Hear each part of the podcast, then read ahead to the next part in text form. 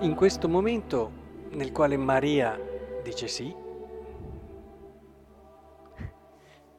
avviene qualcosa di enorme, cioè la nostra umanità non è più un qualcosa che è di fronte a Dio come sua creatura, ma Dio si fa uomo. E, e dobbiamo renderci conto della grandezza e enormità di questa cosa, perché porta con sé una logica, uno stile, una via di salvezza. Dio poteva salvare l'uomo, eh, il mondo, l'umanità in tanti modi. Eppure la sua scelta è stata questa.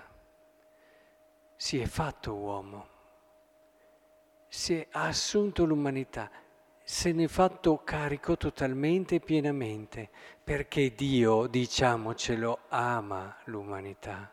Non ha mai smesso di amarla l'umanità, non ha mai smesso per un istante, anche in quei momenti in cui, addolorato, eh, puniva il suo popolo che si allontanava da lui e si rovinava, non ha mai smesso in neppure un momento, un secondo di amare l'umanità. Di amare l'umanità. Se anche per un microsecondo avesse smesso questo, non ci saremmo più. Dio ama l'umanità. Restringiamo un po', che poi non è un restringere, ma per capire meglio. Dio ama la mia umanità.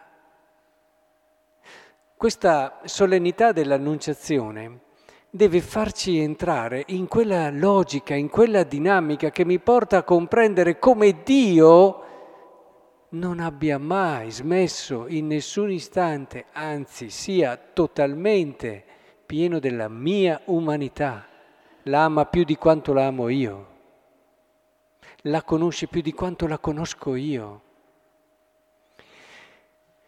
Partiamo di qui, partiamo di qui perché se tu vuoi salvare qualcuno, se vuoi aiutarlo veramente, redimerlo, prima di tutto devi amarlo in quello che è. Dio mi ama, ho dei limiti, ho delle fragilità, sono scivolato e caduto in peccati.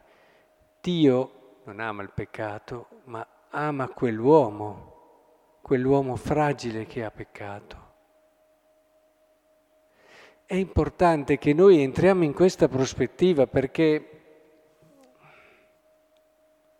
tutto quello che muove, rallegrati piena di grazia, il Signore è con te, parte da questa certezza, il Signore è con te.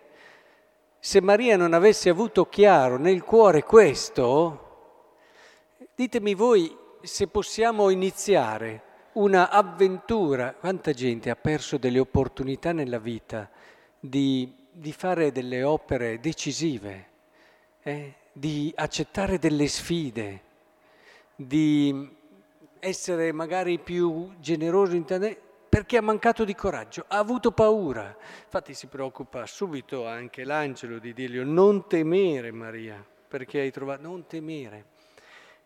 Quante volte noi perdiamo delle opportunità?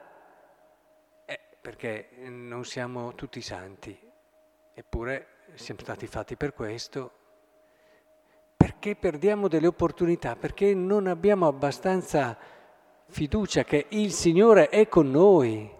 Ma di che cosa hai paura? Nulla è impossibile a Dio. Il Signore è con te. È importante che allora partiamo di lì. Eh, ma io ho i miei limiti, ho le mie fragilità, non ce la farò mai, non ce la posso fare. Ma il Signore ama proprio quell'umanità lì non temere. E con quella umanità lì, guardate, la storia della salvezza non fa altro che farci vedere, vedete, Mosè che aveva chiari limiti, anche fisici, nel parlare, eccetera, ma chiunque, lo stesso Paolo che evidenzia questa sua fragilità e che Dio gli dice, io ti amo lì, non te la tolgo mica. E così possiamo andare avanti con tanti. Non deve essere questo che ci ferma. Lasciate che questo amore per voi, per quello che siete, oggi inondi il vostro cuore. Oggi in questa Eucaristia, soprattutto nel momento in cui faremo la comunione, deve svanire in noi ogni minimo dubbio che Dio non ci ami proprio come siamo. Ed è proprio da lì allora che nasce la vera redenzione. Quando, sapete perché tante volte falliamo dal punto di vista educativo? Perché non ce la facciamo ad amare l'umanità dell'altro così. Ma se noi partiamo da qui, ed è un lavoro anche per l'educatore, l'educatore ha una conversione continua da fare, proprio nell'educare cresce, perché è un lavoro continuo che fa per amare l'umanità dell'altro, anche quando l'altro evidenzia eh, chiari limiti, fragilità, povertà, ma è proprio di lì che può nascere una redenzione. Perché quando l'altro si sente e si percepisce amato così, allora comincia a poter pensare di essere anche altro.